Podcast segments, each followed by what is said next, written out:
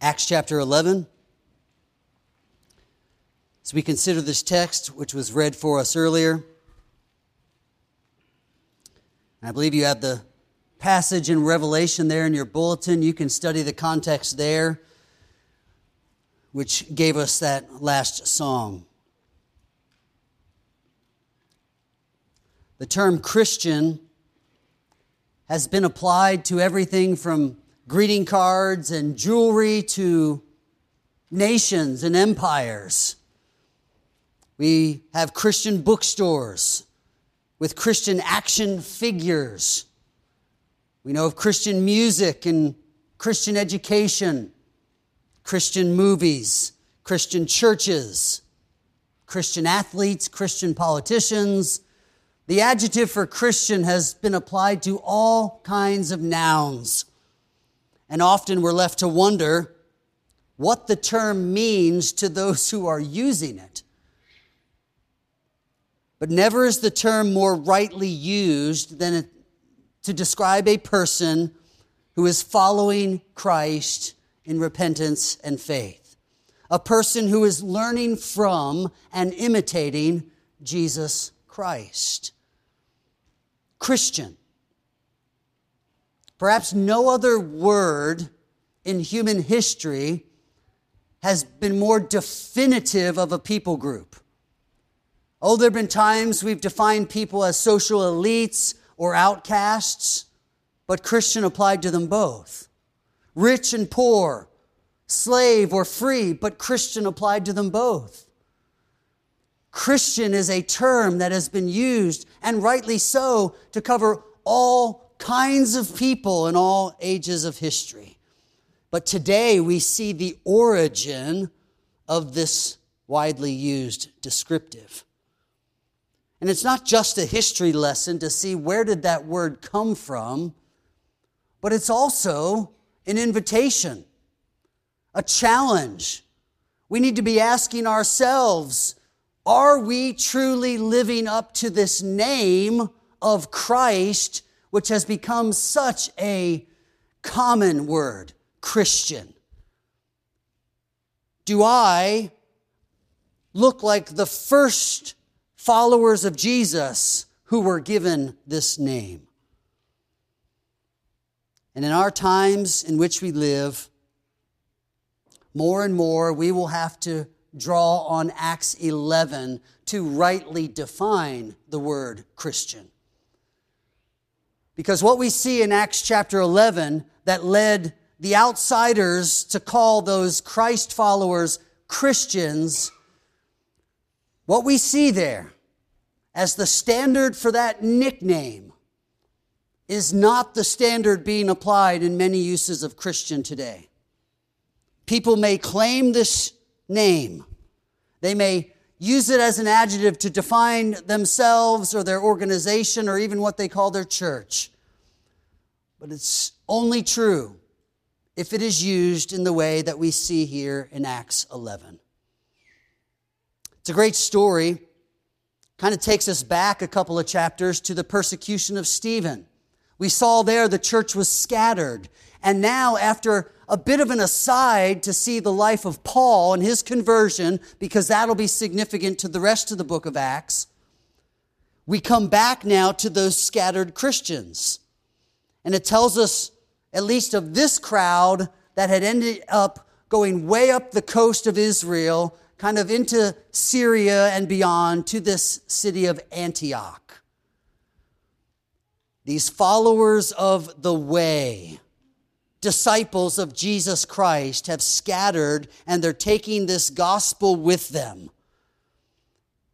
They're in Antioch. It's a cosmopolitan city known for its culture, its commerce, its religion. One of the four kind of anchoring cities of the Roman Empire. There was Rome, there was Alexandria, Ephesus, and Antioch. Oh, other great cities, but these four rose up from all the others as these massive places of trade, business, commerce, culture, religion. Verse 20, we see some of them, are, or verse 19, some of them are speaking the word only to the Jews.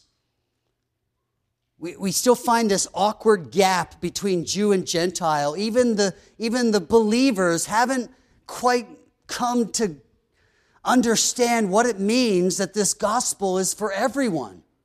This barrier of Jew Gentile is still there, and yet we're going to climb over it. And we know it isn't quite right yet because of the way the text is built for us. Those who were scattered were speaking the word to no one except Jews. That's one bit of information. And then we have this word but, a word of contrast. Something opposite is coming next. There are those who were only talking to the Jews, but there were some of them, read the rest of the sentence, preaching the Lord Jesus. They're speaking to the Hellenists, the Greek cultured people. So some are speaking to just Jews, but the contrast is others were overcoming that barrier in their minds and they were speaking to the Gentiles as well. They were preaching the Lord Jesus. Now, jot in the margin if you need to that word preaching is not the heralding that we associate with pulpit preaching. It's simply the word evangelizing. Or more simply, it's the word good newsing. They're just spreading good news. And it's good news about who Jesus is and what he can do for sinners. So, this church isn't perfect, but they're proclaiming the good news. The church is growing. The church in Jerusalem hears about it and they send Barnabas to kind of put his eyes on the situation. And we know who Barnabas is. There's a bit of a biography here that we could study, but just kind of file it away with what you know from chapter 4 in Acts.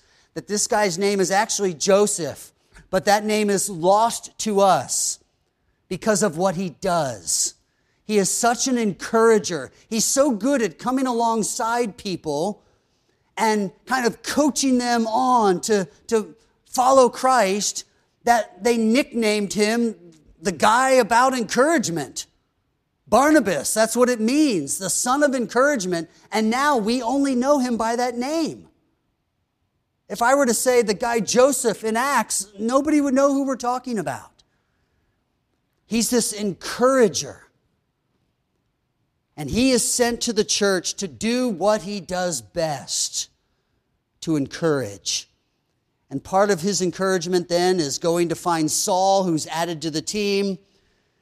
And we're told when Saul joins the team and begins teaching, we come to that key phrase the disciples were first called Christians here in Antioch. Then there's a short paragraph at the end about an upcoming famine. This prophet announces this famine that's coming. You can go to the history books and find this famine in the, the rule of Claudius, the emperor of Rome, ruled from about 40 to mid 50s AD. And famine was everywhere. Big flood in the Nile destroyed a lot of crops, and so a lot of the food source of this Middle East is gone. Drought in Israel and Judea adds to the famine. So that's that's a real occurrence. And I think it's just there at the end of our story to remind us of who these people are that we're talking about. These disciples that were first called Christians because of the way that they lived and the way they loved each other is kind of fleshed out at the end of the story. The famine comes, and what do they do? They do what Christ followers or Christians do. They just love and serve and give to meet the need. So everything about this story is, is helping us define a group of people that before we've known as disciples. The most common word to describe the Christians before they're called Christians. They said they were disciples or followers of the way. They called themselves brother and sister because they recognized we are now sons and daughters of God. But they didn't call themselves Christians. That's unfolding in our story today. What was it about these people in Antioch that warranted a special nickname. And a nickname that came from the non religious crowd. It wasn't the church in Jerusalem that said, Boy, they're doing a great job. Let's call them Christians. It seems to be this is the outsider's label for these people. Hence the, the structure of they were called by someone else Christians. What was it about these people that caused neighbors and coworkers to say, We've got a name for you people? It seems that identification with Christ was more important to these disciples in Antioch than any other identification they could have claimed, which is significant in our context of Jew and Gentile conflict and tension. Rising above even that distinction was this identity in Christ. Identity is kind of the structure of your New Testament letters. You see, those associated with the city of Ephesus were called Ephesians. And those who were from the region of Galatia were called Galatians. And those who identified by the mannerisms or the culture of Corinth were called Corinthians. It's just an identification of characteristics, of commonality.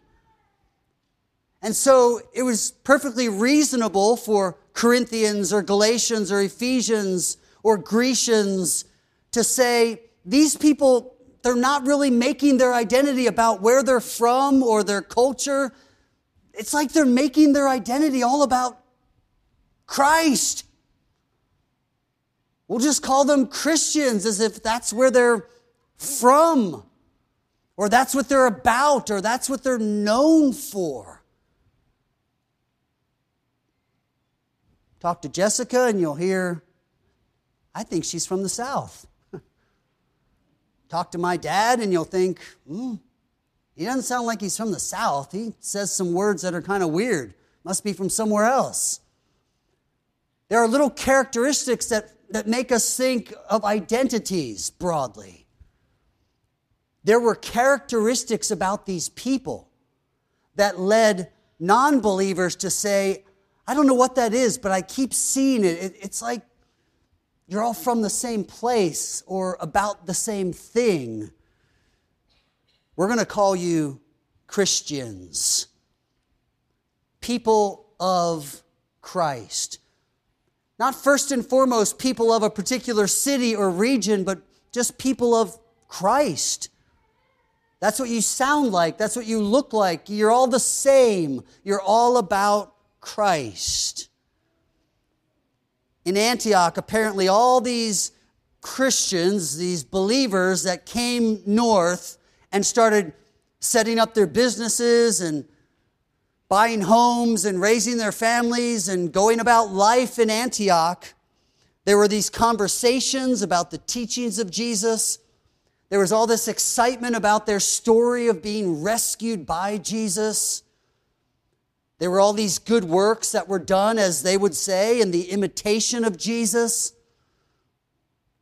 And eventually, someone just said, I, I don't know what you people are doing or what you're all about or where you're from, but all I know is that you're just about Jesus. And the label came because of the way they were living their lives day by day. They were characterized not by regional mannerisms or by cultural practices, but they were characterized first and foremost by the life of Christ being lived out through them. So they had this nickname, Christian. Was it derogatory? We don't know. Nothing in history seems to indicate that it was one way or the other. So rather than thinking, was it derogatory, just know that it was descriptive.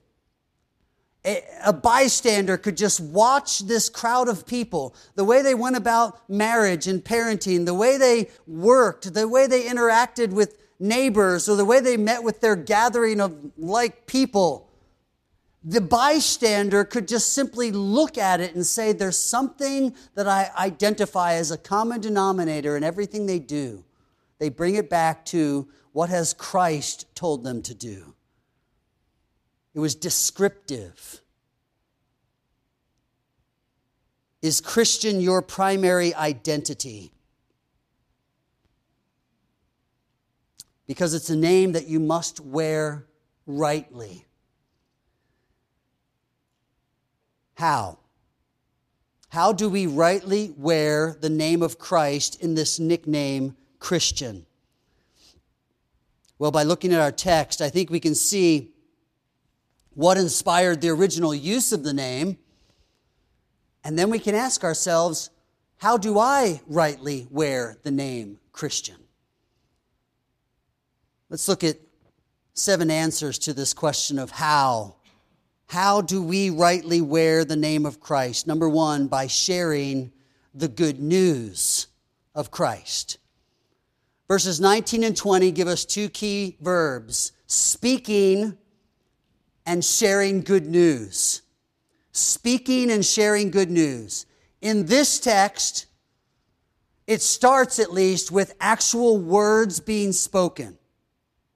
I know at times those who aren't as bold in their faith, in their witness, like to say, well, I'll, I'll, let my good works bring glory to God. Matthew chapter 5. And they can. But you can never escape using your words, speaking about Jesus, the good news of Jesus. Because the text says this is how the nickname began. All of these people showed up from out of town, way down south in Jerusalem, and when they showed up in Antioch, they were all talking about Jesus Christ. So that's the beginning of this name. Whatever else follows in our other six characteristics, it began with a people who showed up in town, made it their home, and they talked about Christ. Still, some spoke only to Jews. We saw that. Others were more indiscriminate, and rightly so.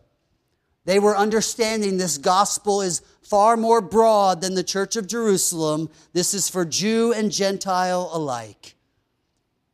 What that shows us in verses 19 and 20 is that this fledgling church is far from perfect. There were deep rooted prejudices in this church, and it's unfolding still. Some only talk to the Jews, but others, rightly, we're going to talk to Gentiles as well.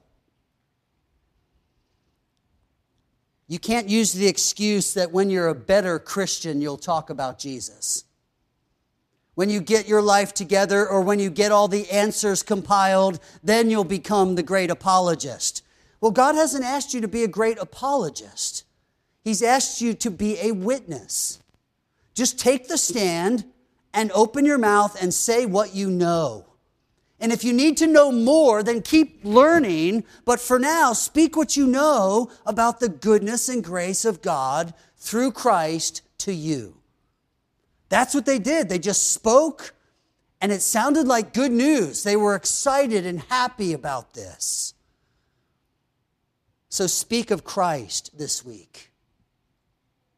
Not only to the believer, but to the unbeliever. Don't be discriminate about how you speak of God's kindness on this particular day. Speak of His grace, mention His faithfulness but do it often. Because this is what characterized the first Christians. They were sharing the good news of Jesus Christ. How do we rightly wear the name of Christ? Number two, by turning to the Lord. Verse 21. The hand of the Lord was with them, and a great number who believed turned to the Lord. It's an interesting expression. We would think either one would suffice. And often, especially in the book of Acts, turning to the Lord does represent the repentance and the belief. And here we have them both. The believing ones turned to the Lord. By believing, they turned, or by turning, they believed. It kind of lumps them together. But what it does is it reminds us that a life of faith is a life of turning to the Lord. We studied this in the equip hour. We're constantly being drawn away and enticed by the things of the world, by temptation, and yet we turn continually to the Lord. Obviously, for many, this was their conversion. This was the moment of turning from sin in repentance to the Lord in faith. They were saved. They became believers. Obviously, then, inherent in wearing the name Christian is a clarity in your heart by God's grace and by His confirming Holy Spirit that you have turned to Christ for salvation from sin, that you're trusting Him for everlasting life. This is what it means to be a Christian. This is why we have to be discerning when we hear Christian attached to all kinds of people or organizations or even church gatherings. Do they define Christian as one who has repented of sin and one who is believing in Jesus for the righteousness that they need to stand before God? Because there are churches that have on their sign Christian and are telling people they don't have to repent of sin. They can live in all kinds of sinful lifestyles and it's okay. But it's not. That's not the meaning of Christian. When they went everywhere speaking of Jesus Christ, they spoke of him as Lord. He is the only way by which any of us come to the Father. As a Christian, the compass of your heart needs to be constantly calibrated by the standard of Christ. How do you know that you're doing right Wednesday afternoon in the decisions you're making? How do you know? By turning to the Lord, by constantly fixing our eyes on Him so we know what is true and right.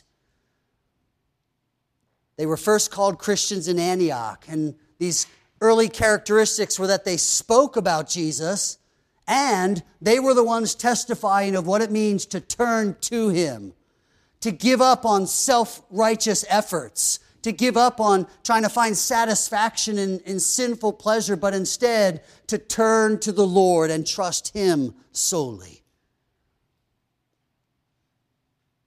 Will you turn to Him first this week with burdens? in every trial? Will you turn to him in frequent thanksgiving? You know, that, that is, by the way, why we pray before we eat. You ever find yourself saying, well, let's, let's pray for this food? Why would we do that, right? What does it need? What are the requests of the food that we would pray for? No, it's because we're just being thankful. We take our example from Christ, who it often says broke bread, blessed it, gave thanks, and then they ate. But it doesn't only have to be at meal times that we turn to the Lord in thanksgiving. Turn to Him when your child's throwing a fit again that hour and you're kind of at wits' end. I know you could plow through it and make something happen. You fix something, but why not turn to the Lord? That's what Christian means. Your, your Christian identity began by turning to the Lord and it continues by always turning to Him. How is He Lord in this moment? How does He rescue me in this moment?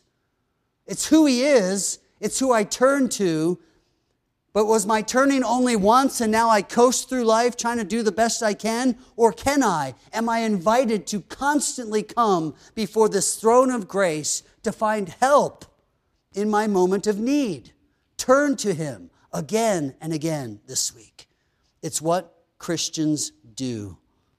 How do I rightly wear the name of Christian? Number three, by recognizing God's grace. The church sends Barnabas to check out what's going on in Antioch. And verse 23 says, When he came and saw the grace of God, he was glad.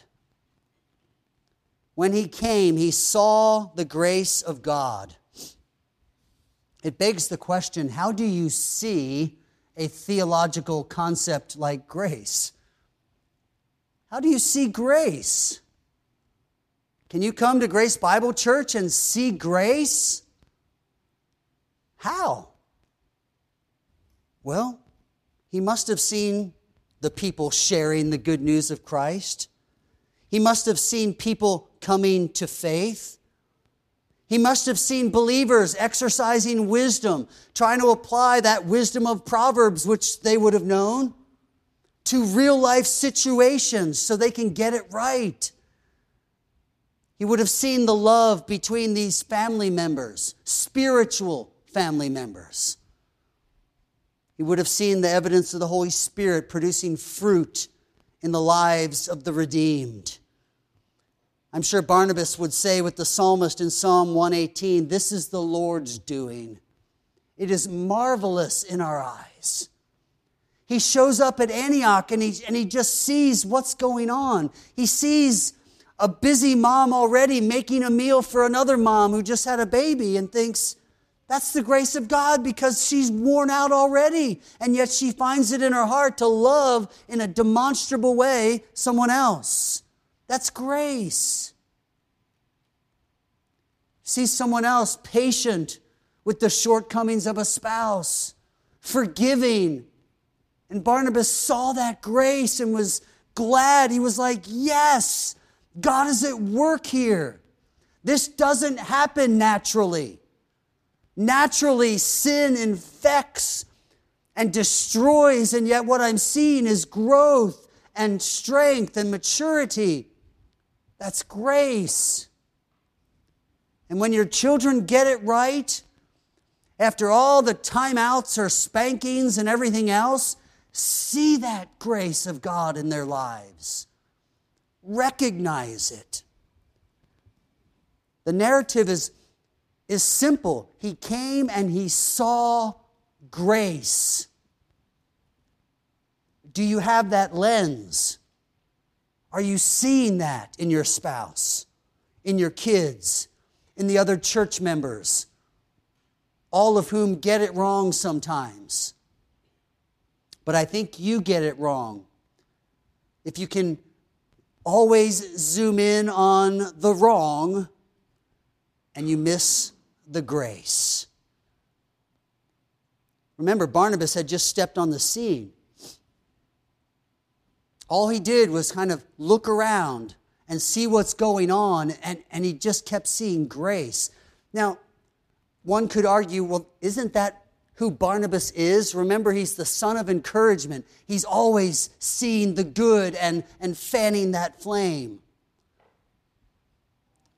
Maybe that's not exactly who you are, but we need to get better at seeing this grace. How do we rightly wear the name of Christ? Number four, by rejoicing in God's work. The text goes on to say not only did he see grace, but he was glad. Spiritual growth in others made him glad. When he saw what God was doing in the hearts of other people, it reminded him that there's no greater place to be than nestled among God's people, all of us heading down this path of becoming more like Christ. He was glad. Yes, it builds on our last point recognize grace, but then what? Be excited about it, be glad. Let your Christian life not always be like the teacher with a red pen correcting a research paper, spelling error, compound sentence needs a comma, capitalize this, and just marking it all up. And then we live our Christian lives judging everything and then trying to be nice like the teacher did. Uh, nice job, they wrote it right at the top. And you're like, nice job, it's a C plus. Like, I thought it was better than that. We might live our Christian lives and, and we're, we're circling everything with the red pen on everybody, but we're missing God's grace and the joy that is there, that there's actually progress and growth. Rejoice in God's work. Barnabas didn't show up as the expert, which, in a sense, he's becoming. Remember, Saul the persecutor tried to make his way into the church and find a place among the disciples, and nobody would have him until Barnabas kind of brings him alongside and says, He's with me. And then suddenly Paul gets his foot in the door, begins to grow himself. Who did they need to send to Antioch to see if, if things were in shape or could get them in shape? Well, Send the guy that's good at that. Barnabas is becoming the expert. But he's not thinking, I'm the expert. Barnabas is thrilled to just shine in his gift. I will get there and encourage. I'll do whatever I have to do. He was happy about every part of God's work in Antioch. And listen, encouragement may, may not be your most obvious strength, I get that. Some of you are, are, are specially gifted by the Holy Spirit to encourage, to, to coach, to give instruction in, in such a, a nice way that people want to hear from you and, and they're excited to get on and get it right. That may not be all of you, but we should hear also that pessimism and skepticism and judgmentalism are not fruits of the Spirit. They're not strengths in which we brag. I'm all about realism as opposed to like a flowery optimism. But in our story, we have to recognize these Christians were not perfect. The text began that way. They're, they're not good at overcoming prejudice, for one. There's probably a lot of other flaws. And yet Barnabas shows up, and what he sees is not, oh, we got a lot of work to do. He gets there and he says, What grace! Look at the progress that has been made. You see, both of those positions recognize there's more to do, but one of them sees grace and is glad for it. The other, I'm not sure what it does.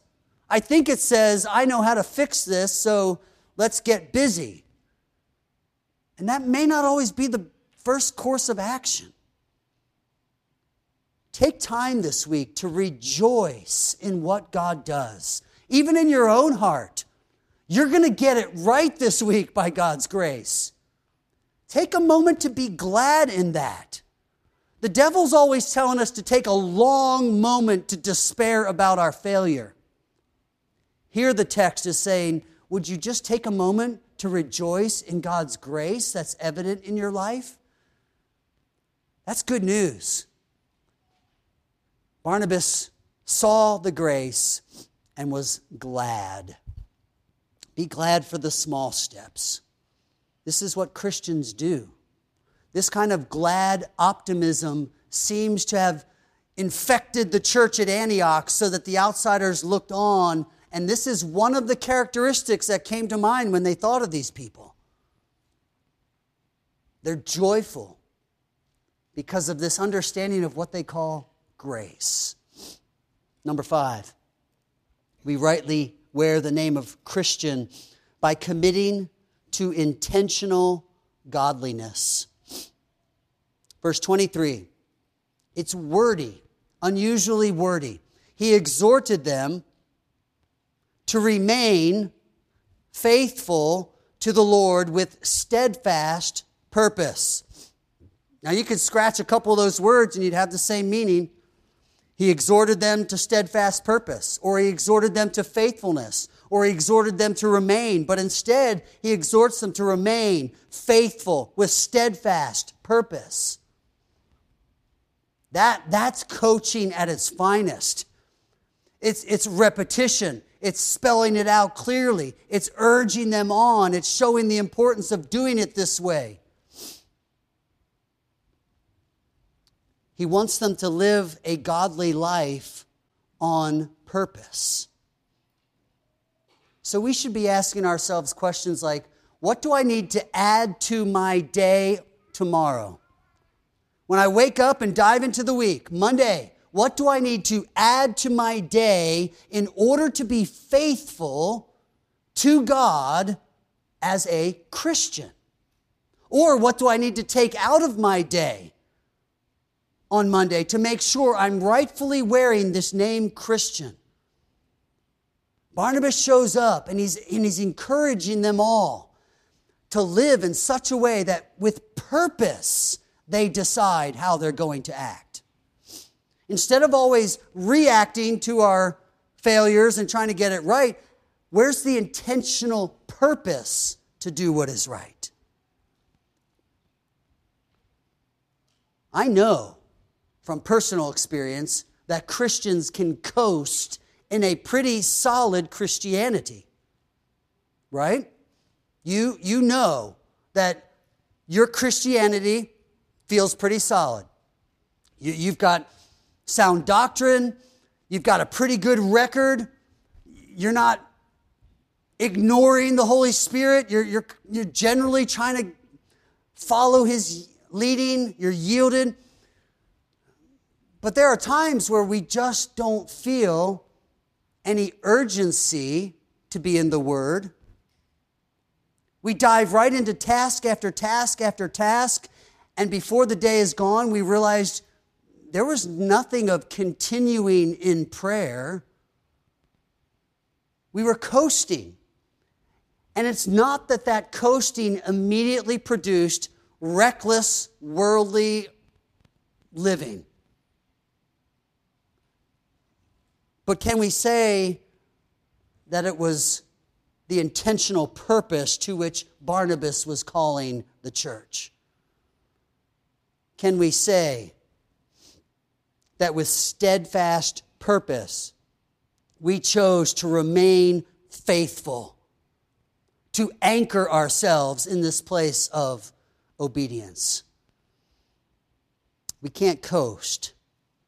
Barnabas would certainly coach us otherwise. He would call us to, to press on in steadfast purpose. And I think his disciple, Saul, learned this from Barnabas. So here we have Barnabas, and his main task there was urging people on to steadfast purpose. Is it any wonder that Saul in writing to the church at Philippi, would describe his own Christian life by saying, One thing I do, forgetting what lies behind and straining forward to what lies ahead, I press on toward the goal for the prize of the upward call of God in Christ Jesus. Where did Paul get that? Well, you could answer rightly from the Holy Spirit. Yes.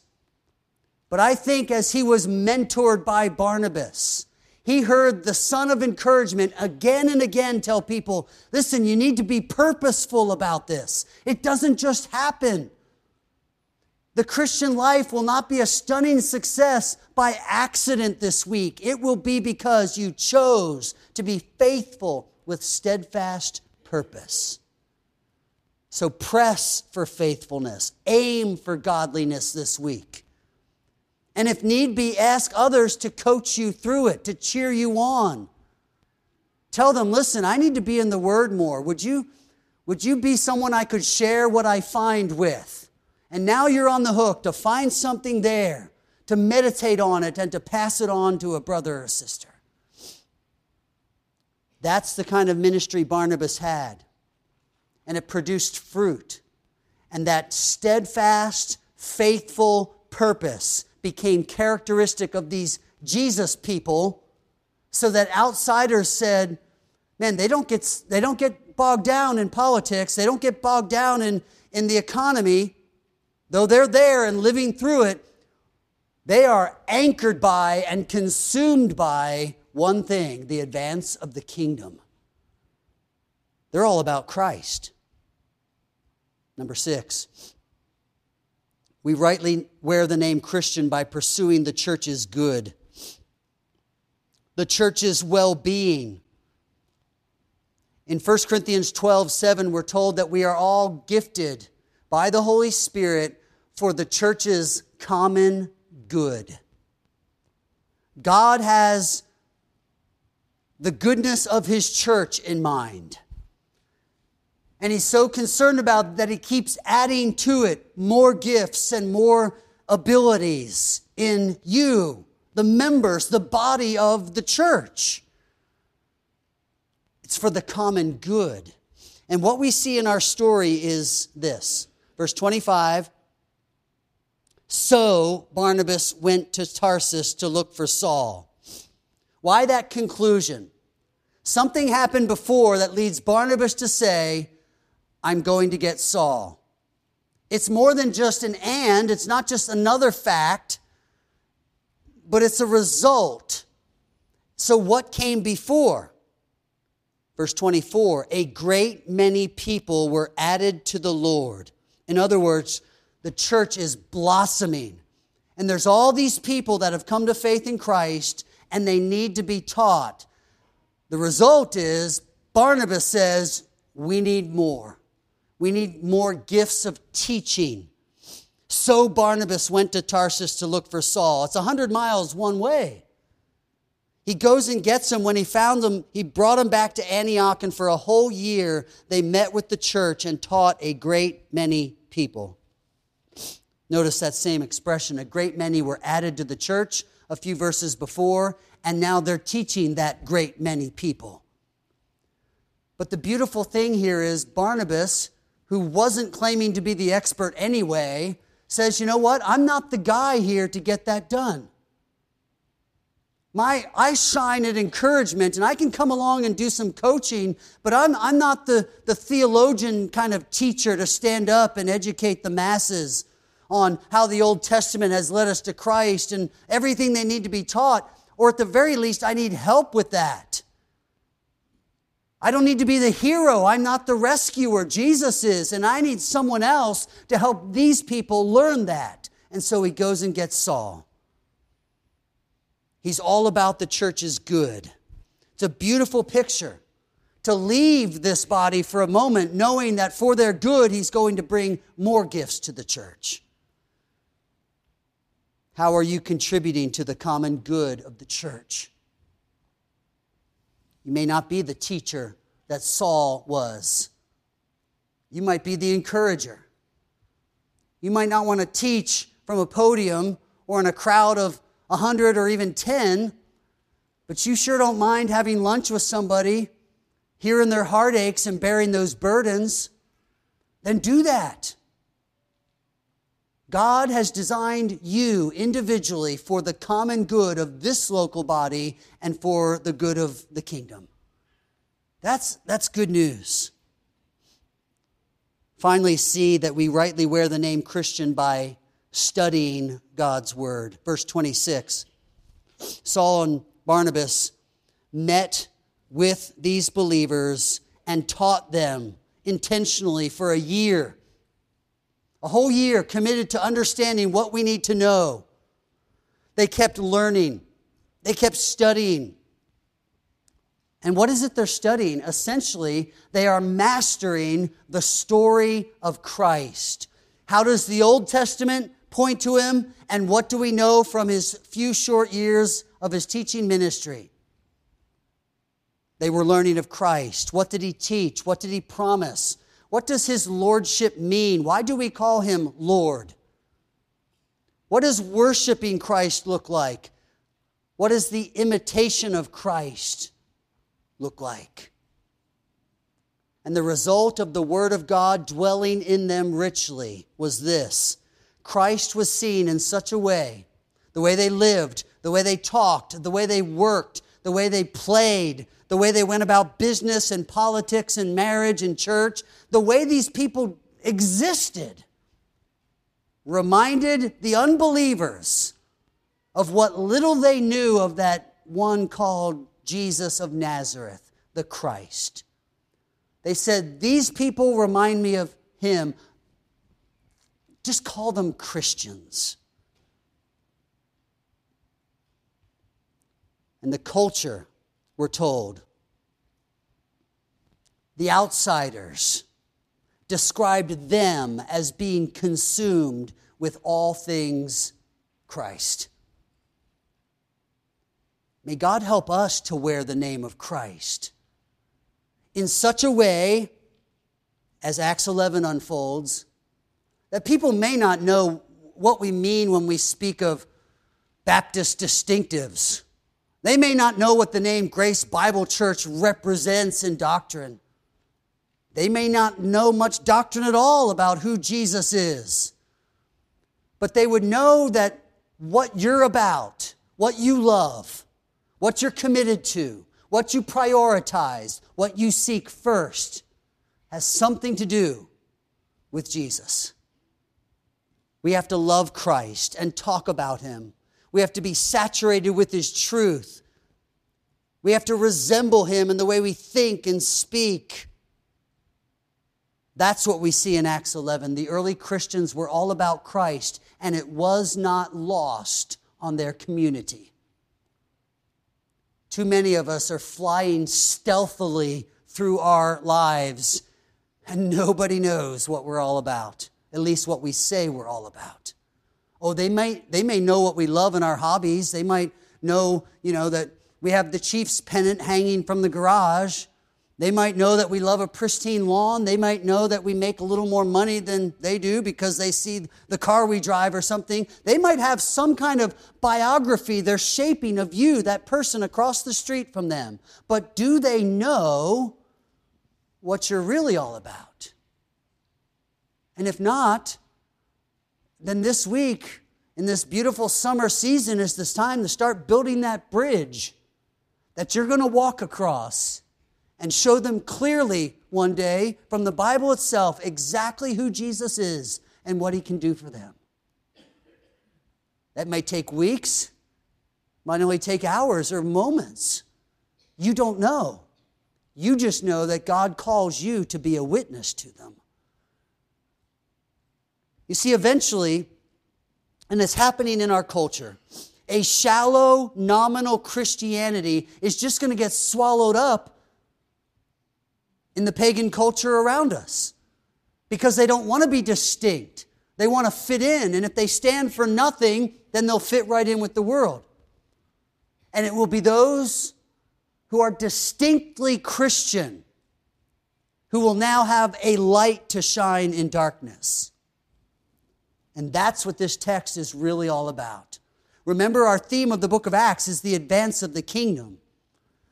This little story isn't just a feel good story about, hey, if you live right, you know, you you can wear the name of Christ. No, it's about the advance of the kingdom. It's about darkness seeing light and recognizing it as the light of Christ. Those people are all about Christ. May our lights shine this week like the lights of a city set on a hill. It can't be missed. Let your light shine. Heavenly Father, bless your word to us in this way that we, like these early believers, would wear the name of Christ well this week. That something of these seven characteristics would be true in our lives. That we would take steps this week to be intentional about our witness to the good and gracious God who has rescued us from sin. Thank you for so great a salvation that is ours through Jesus. Thank you for the commands that we receive in Scripture that are not a burden to us, but they are the commands that steer us down a path toward joy. Give us faith to believe that this week your will for us is to walk obediently and to witness boldly. So take your word and bring it to our minds often this week. Our week will be busy, our responsibilities will be many, the burdens will be heavy. But may we know the sufficient grace of God and be glad for it. This we ask in Jesus' name. Amen.